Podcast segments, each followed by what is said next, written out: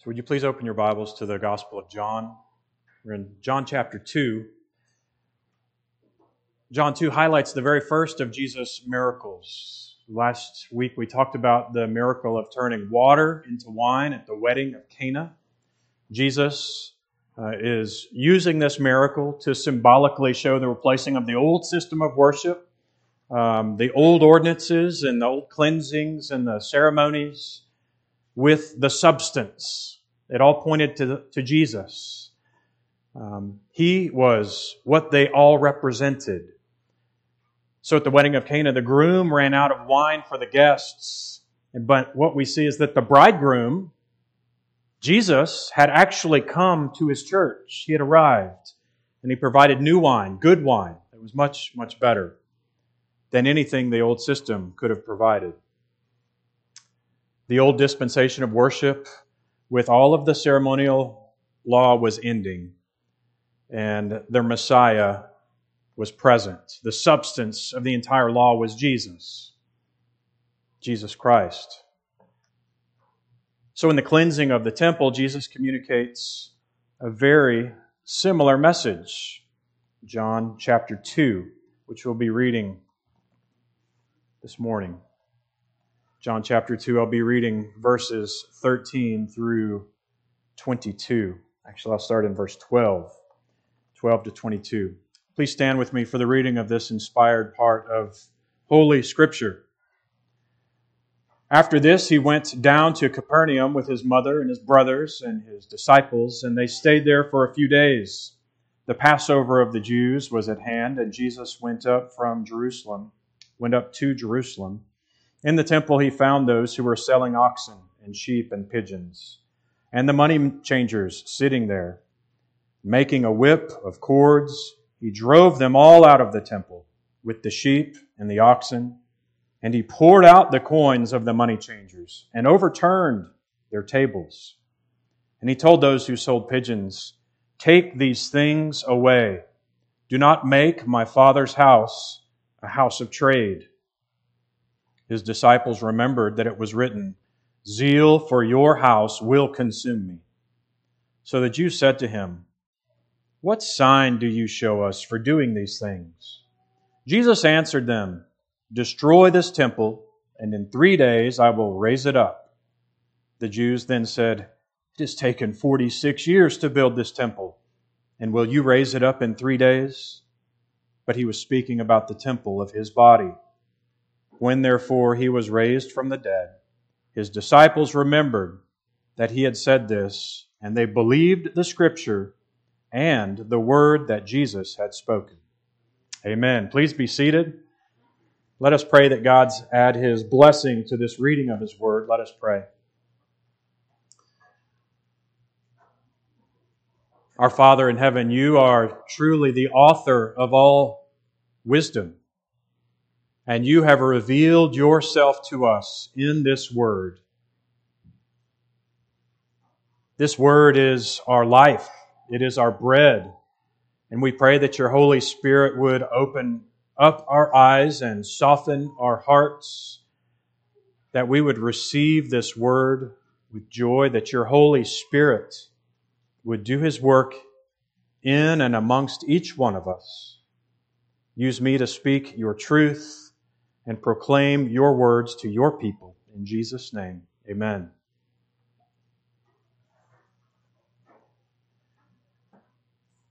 So I was thinking back as I thought about this particular message of when I first entered the Air Force. And for someone who wanted or aspired to be a pilot, you, you show up to your new base, you see jets flying everywhere, and you think the very first day, maybe the second day, that you're going to be one of those people flying around. That's not the case. It, it comes as a rude shock that you sit in academics and you sit in simulators for months before you ever fly an aircraft. The simulator, of course, is, is there for a particular purpose. The simulator, if you don't know what a simulator is, it's basically an aircraft cockpit made exactly like a real aircraft, only it's here in a closet, it's in an office, it's on the ground, and it doesn't fly at all. All of the switches and the gauges and the dials are exactly correct. It actually operates as it would, as a real aircraft would, and you spend hours and hours in the simulator. You learn what the controls do, you learn how to start the engines, you learn how to how to run all of your emergency procedures, you learn how to boot up all of your navigational aids. You pretend to take off, you pretend to fly around, but you're always on the ground. And you always have some old guy over your shoulder pointing out everything that you do that's wrong, trying to teach you. And of course, the whole purpose, there's one purpose of a simulator and one only to prepare you to fly the jet.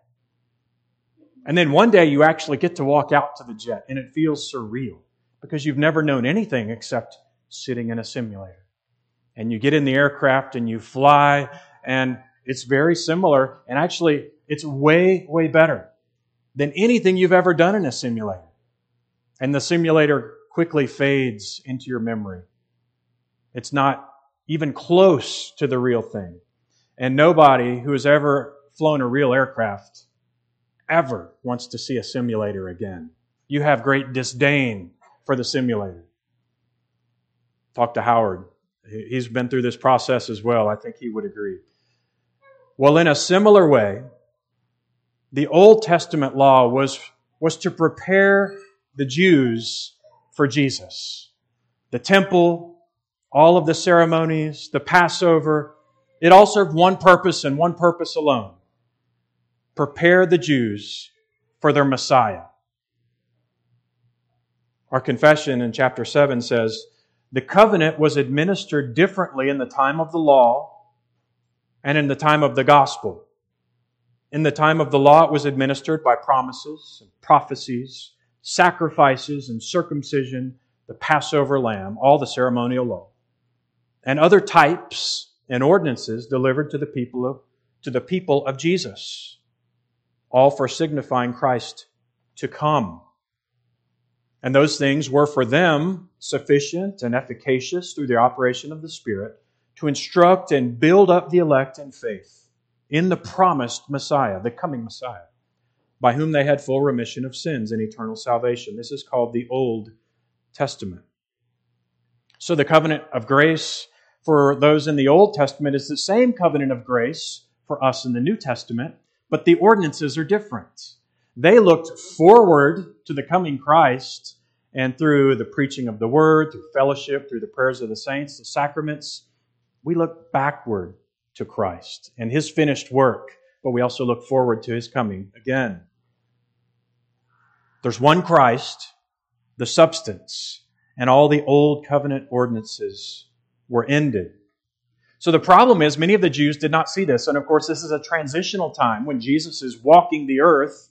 He is the transition from the old to the new, from the old waters of purification to the new wine in Jesus Christ. And even after his death and resurrection and ascension, many Jews still did not see it. Many still preferred the old simulator than actually flying the aircraft. So, one of John's goals in this early chapter is to showcase the fulfillment of the Jewish law in Christ. Indeed, this time focused on the temple. This is something Jesus demonstrated and taught, and it was deeply important to John as well and the account of the cleansing of the temple was part of that message. He basically says, I am the place of worship. I am the temple. I am where you come to meet God. So we're going to talk about the cleansing of the temple. There's two points I want to make. The authority and zeal of Jesus is the first thing we'll see. And secondly, we'll see that Jesus is the temple. He's replacing his Father's house. So let's dive into verse 12. After this, he went down to Capernaum. This seems to be his new home. Um, not that he ever has a place really that he stays, but for three and a half years, he uses this as a base of operations. His mother and brothers seem to have moved there as well uh, from Nazareth, and his disciples. They stayed there for a few days. So this is a, this is after the wedding at Cana. They go to Capernaum. In verse 13, the Passover of the Jews was at hand, and Jesus went up to Jerusalem Now, Jerusalem was on a mountain, so no matter what direction you came from, you went up to Jerusalem. It's not like saying they went north on the map up to Jerusalem. Like we might say we go up to Detroit and we go down to Florida. It's not like that. It's the mountain. Everyone went up to Jerusalem. So they went up to Jerusalem. The Passover of the Jews was at hand. Something about the Gospel of John. John keeps very detailed records of all the feasts and the Passovers. Not every one of them, but Passovers in particular. There are at least three Passovers, some would argue four Passovers that John mentions specifically. And this is the first of Jesus' public ministry, the first Passover. So Jesus is going to this Passover not just as a devout Jew, because every Jewish man and his family was to go there one time every year for that Passover feast and the other feasts as well. Jesus had probably been to many Passovers, but this is the first time he's going as Messiah. You might also remember, just by way of note, that the Synoptic Gospels, Matthew, Mark, and Luke, discuss a cleansing of the temple at the end of Jesus' ministry. And Paul, excuse me, John describes this cleansing of the temple in the beginning of Jesus' ministry. These are two different events. The, uh, the higher critics of the 19th century tried to, to, to make these one giant event because the, the literary um, aspects of the text, uh, they would say it couldn't possibly be two events. There's too many similarities. And there are some similarities, but there are also some, also some significant differences. And we have no reason, especially John, who seems very intent on things happening in certain days. And in six days, we saw in chapter 1 and 2 that he gathered disciples and went to the wedding at Cana. This is a few days later. So there's no reason to doubt that this is the first of two cleansings of the temple. And also, we see another uh, piece of evidence, I think, that's fairly significant is we see the response of the Jews to the two cleansings. The second cleansing, you remember, happened after the, the raising of Lazarus from the dead, after the triumphal entry. Jesus had been ministering for three years, opposing the leaders of the Jews to their faces. And now he cleanses the temple, and it's almost like the straw that broke the camel's back. They were going to kill him. But at this early time in his ministry, he's not as well known. They didn't really understand exactly who he was or what he was claiming about himself. This first cleansing, we see Jews that are perplexed, but there's no overt hostility to kill him, kill him that's detected in this text. So this is the first of two cleansings, is the bottom line. The Passover itself occurred on the 14th day of the month of Nisan. This is the full moon at the end of March or the beginning of April, and it had been celebrated for 1400 years. With some breaks because of uh, invasions and exiles, etc. But for 1400 years.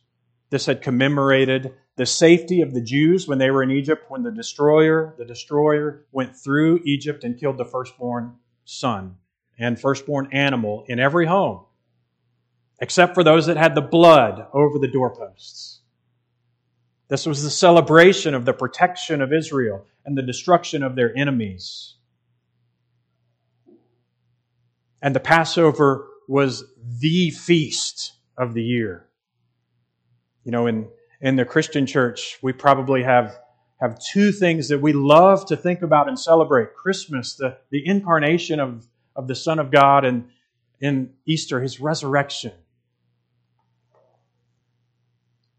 Although in many circles, the, the most popular holiday in America is Halloween, which is coming up. What a what an abhorrence that Easter, that the Christian celebrations would be superseded by a celebration of evil. So the Passover was the feast day of the year. It was the day. All the Jews, wherever you were in the world, if you couldn't make the other feasts, you would make the Passover feast. And they came from everywhere in the world to Jerusalem. And it was immediately followed by the feast, the week long feast of unleavened bread. It's estimated that between one and three million people would enter Jerusalem during the Feast of Passover during Jesus' time. Can you imagine three million people packed into this, this city on the mountain and trying to get up into the temple to worship? So, this is what Jesus is doing as well, and his disciples. They're going to the feast, they're going up to Jerusalem. In verse 14, something happens. In the temple, Jesus found those who were selling oxen and sheep and pigeons and the money changers sitting there. He arrives at the temple, instead of seeing worship, it's kind of a super Walmart. It's kind of buying and selling left and right in the temple courts. And he'd probably been many times to Passover, but this was the first time. He's coming as the Son of God, as the Messiah of God. At the temple, rather than hearing the praise of God and the prayers to God, he hears animals. He, he hears the tinkling of, of money. He hears arguing and, and bartering. Rather than ministry to the sick and the needy, and rather than foreigners coming in to sing the praises of God, he sees the commercialization of worship and the Passover and what seems to be an animal market that is filled the court of the Gentiles. Well, there is another side to the story, of course. The, having the cattle and the sheep and the doves and pigeons all up there in the Temple Mount was very convenient for the worshiper. This is a very, a very man centered, wonderful, convenient thing to do for the worshiper. You see, bringing the sheep that you might need from so far away would be difficult. So it's helpful to have a place that's very close to the temple where you can actually buy the animals that you need. You can buy the sheep, you can buy the pigeons, you can buy the doves, you can buy the, the oxen or the, the cattle. And the same is true for the money changers. The, the temple uh, priests would only accept a rare and very highly purified silver coin for the temple tax. It was called a Tyrian coin. This Tyrian coinage wasn't found everywhere, so as people would come from all over the Roman Empire, they couldn't pay with their, their money. They had to exchange their money for the Tyrian coin because that's all the temple priests would accept. So it's very helpful to have the money changer right there. You can change your money and take that new coin and, and pay your tax. It's so nice of the priests. And considering the number of people coming to the feast, one to three million, and considering the amount of money that's involved, you can imagine, and the number of animals involved, you can imagine the temple courts. The temple courts were filled to the brim with all of this marketing and all of these sales. And this courtyard that this was happening in is almost certainly the temple courtyard of the Gentiles. So, what Herod had done, Herod had done something amazing if, if this pulpit is the temple mount, he built his temple on it, but the people were so numerous he had to extend where the Gentiles were. The court of the Gentiles was separate from the, the smaller court of the Jews. The court of the Gentiles was actually two or three times larger than the court of the Jews, where the temple was. And there was kind of a wall around it that no Gentile was allowed to enter. So the court of the Gentiles had to be made much bigger. So he basically took the mountain and he extended this mountain by putting supports and he extended the court of the Gentiles much, much bigger, doubled the size of the court of the Gentiles, maybe larger. So it was a massive place, and you would enter, there were two entrances that would actually come up a ramp through the floor. So the court of the Gentiles was massive. The idea is that it was filled with animals, it was filled with people bartering, changing money, doing everything but the intent of that court. And in the second cleansing, Jesus cites Isaiah 56 and the purpose of the court of the Gentiles. Isaiah 56, verse 6 says, The foreigners who join themselves to the Lord to minister to him, to love the name of the Lord, and to be his servants, everyone who keeps the Sabbath and doesn't profane it, who holds fast my covenant. These, these foreigners, these I will bring to my holy mountain and make them joyful in my house of prayer. Their burnt offerings and sacrifices will be accepted on my altar, for my house shall be called a house of prayer for all peoples. Jesus arrives and recognizes immediately that there's no way any prayer could possibly happen in that environment. There's no worshiping of Gentiles with so many animals and, and so much money being exchanged and so much business going on. This was meant to be a house of prayer. And Jesus was offended. This was a perversion of the intent of the court, and it was a perversion of worship. And he acts. This is verse 15, making a whip of cords. He drove them all out of the temple with the sheep and the oxen. He poured out the coins of the money changers. He overturned their tables. He told those who sold pigeons, Take these things away. I would love to have been there to see this. Can you imagine you're there with all this throng of people? Maybe you've just come up out of the ramp and you finally settled your feet down on the court of the Gentiles. You see the temple in front of you. It's amazing. It looks beautiful, and Herod's temple, by all accounts, was beautiful. And you get this feeling of all of God's people coming to worship Yahweh. But you also see all of these animals and everything else. And if you've ever walked into a stadium or out of a stadium, you know, for a sporting event or a concert or something, you know the feeling of what it must be like to be part of this large crowd. You're just like, you're lemmings. You're just behind the person in front of you. You see the door, you know where you're going, but everyone's shuffling at such a pace that you just know eventually you're going to get there, but it's going to take a while. And you finally get there. And then, like that, everything stops because there's, there's a man and he's got a whip and he's throwing over tables and he's driving the cattle down the ramps and out the doors. He's cleansing the court, the temple courts. The money changers' tables are all overturned. He's telling the sellers of birds to take all the birds away. He was overcome with zeal for his father's house, for worship. And this is why I was reminded of the zeal of Phineas in number 25, Numbers 25. He was the grandson of Aaron the high priest. He saw the people of Israel worshiping the God of Moab. And all the faithful people of Israel were at the the, the tabernacle and they were crying and weeping and praying and lamenting the great idolatry that was happening. And in the midst of all the crying, one of the people, one of the Israelites, has finished worshiping Baal and is probably a fertility cult that involved sex. And he's probably taken this woman for whatever reason. He's now he's bringing her to his own tent in the congregation.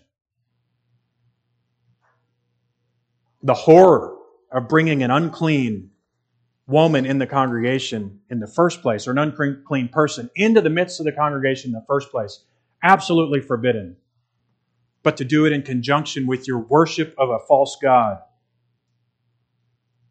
It's horrible. And Phineas saw this, and he went after that man and he pierced them both through the stomach.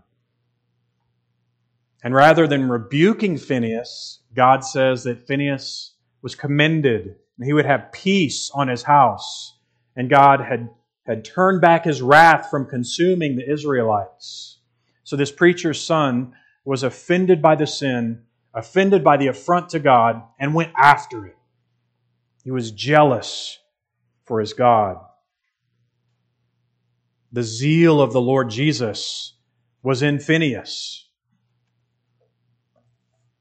When I was preparing, I almost said, Jesus had the zeal of Phineas. Of course, that's not right. Phineas had the zeal of Jesus for the worship of God. I want to take a moment and just read a portion. This is a book of God's attributes, describing God's zeal, his jealousy for his own name and the worship of his own name by his own people. God, who is an infinite and eternal and immutable spirit, cannot be swayed by passions like ours. Human jealousy is often destructive. There is, however, a righteous jealousy that burns for the glory of God's word and his worship. We see this when Jesus takes a whip and clears the temple. Thus, the words be jealous can also be understood to mean be zealous in a positive sense. God said, I, the Lord God, am a jealous God. We can define God's jealousy as his limitless, fervent zeal to glorify himself in the lives of his people. God's jealousy is the fervent energy of his holiness. There's three pictures. First, a picture of a husband zealous for the exclusive relationship with his wife. There's a second picture of the fierceness of a warrior rushing into battle. The Lord shall go forth as a mighty man. He shall stir up jealousy like a man of war. God is a divine warrior who clothes himself in righteousness, salvation, vengeance, and zeal. And the third picture is jealousy like a fire, the fire of love in Song of Solomon 8, or the fire of anger in Deuteronomy 29. The fire of jealousy is God's very being. For the Lord God is a consuming fire, even a jealous God. So the picture of jealousy reveals the infinitely intense energy of God's affection as he dwells with his people. This is the energy that we see in Jesus Christ as well as the worship of the holy God was being maligned, was being twisted and warped. You might also wonder why didn't someone just stop him? There's one guy. What? There's 100,000 people, 200,000 people, however many people are up there. There's a whole stadium of people up there. Why didn't someone just stop him? I think the answer is that it's because of his divine authority. Nobody could ever stop Jesus from doing anything that he wanted to do. When you read the Gospels, if you read Jesus walking away or slipping away, you should not read, oh, well, they kind of quartered him. He had to get away. That's not what's happening here. Jesus does everything that he wants to do. He is Almighty God. And although he often veiled his glory, it seems to, to me that they all caught a glimpse of his divine glory in his wrath in that moment. He's holy, and he's a jealous God, jealous for the worship of his, of his own name and of his Father. And this was his Father's house. This is the only time, too, that we see in the scriptures where Jesus actually physically engages his enemies and the enemies of his Father. He physically engages them. Now, of course, we don't do that anymore. We don't physically fight people. We, we engage with our, our declaration of the gospel and of truth. But Jesus is taking tables and flipping them over. He's driving animals out and, and destroying the marketplace that was happening in that place. He had come to make his Father known. He said, Do not make my Father's house a house of trade. He was displaying his own glory in his authority. And notice too that he's, he's claiming that this is his father's house. If that's his father's house, then he's saying something about himself, isn't he? He's saying, I'm the son of the Father. This is a decree of his divine sonship, the Son of the Father. He's come to make the Father known, and he's acting with complete authority. That's something that you'll see all through the Gospels as well. Jesus doesn't teach the way that other people taught. He taught with authority. Why? Because he is the ultimate authority of all things. He speaks the truth and he speaks with authority. He acts with authority. He didn't make an appointment with the Sanhedrin to get permission to clear the temple. He didn't, he didn't go and try to find a compromise with anyone there. He did what was right in that moment. He acted with complete authority, and he had real moral authority because he was the Son of God. He's also fulfilling prophecy. In Malachi chapter 3, it says, The Lord whom you seek will suddenly come to his temple. And the messenger of the covenant, Jesus, in whom you delight, behold, he is coming, says Yahweh of hosts. But who can endure the day of his coming? Who can stand when he appears? For he is like a refiner's fire. In verse 17, it says, His disciples remembered that was written, Zeal for your house will consume me. This is quoted from Psalm 69, which is often quoted in the New Testament concerning Christ. Because of the Lord's desire to preserve the pure worship of God, like David. He says that zeal for, for his house has consumed me. In Hebrew, it's eaten me up. And his disciples remembered this statement made by David, and they see the parallels between Jesus and the life of David. Jesus faced many enemies, as did David. And Jesus, like David, was committed to the pure worship of his Father. And the zeal for God's house and for the worship of his Father consumed him. And his zeal for his Father was finally made evident on the cross. The obedience, the dedication to the purpose of worship. Well, you know, Jesus is often viewed by those who don't know their Bibles, I think, as just, he's just a man of love. He's just a loving guy. He's just this, this, this guy you'd want to hang out with all the time. He's just this, this loving buddy. And certainly Jesus was a loving man and is. But he's also perfectly righteous, holy, and just. And he wouldn't stand idly by in the beginning of his ministry and watch the worship of his Father to be desecrated. And this is just a preview, this cleansing of the temple, it's a preview of what will happen in the very end of the age. When he comes back, he's going to make all things new, and everything that's unrighteous will be cast out of his presence. We see this all through the book of the Revelation, especially in chapter 21 when it describes the new heavens and the new earth. Nothing impure will ever enter that place. So, a couple things by way of application. We should be offended also by false worship. We should also be offended by people and things in our culture that dishonor the holy God. We should be offended by things that dishonor God in our own homes. You should have a zeal for God and take action against the worldliness around you and in your own life. Do you participate in things that are abhorrent to God? Do you put things before your eyes on your phone or your television that you know are absolutely despicable? Do you hear language that would, would absolutely betray the fact that you're, you're a Christian by using the Lord's name in vain and you're just okay with all of these unholy things being before your eyes and your ears? And then you come to worship the next day. Heaven forbid. Do those things and people and organizations that hate God and despise the worship of God have a place in your life? This zeal you have for God should, should cause you to desire to cleanse your own temple of all that offends Him, to throw off everything that hinders and the sin that so easily entangles, and to run with perseverance the race that's marked out for you.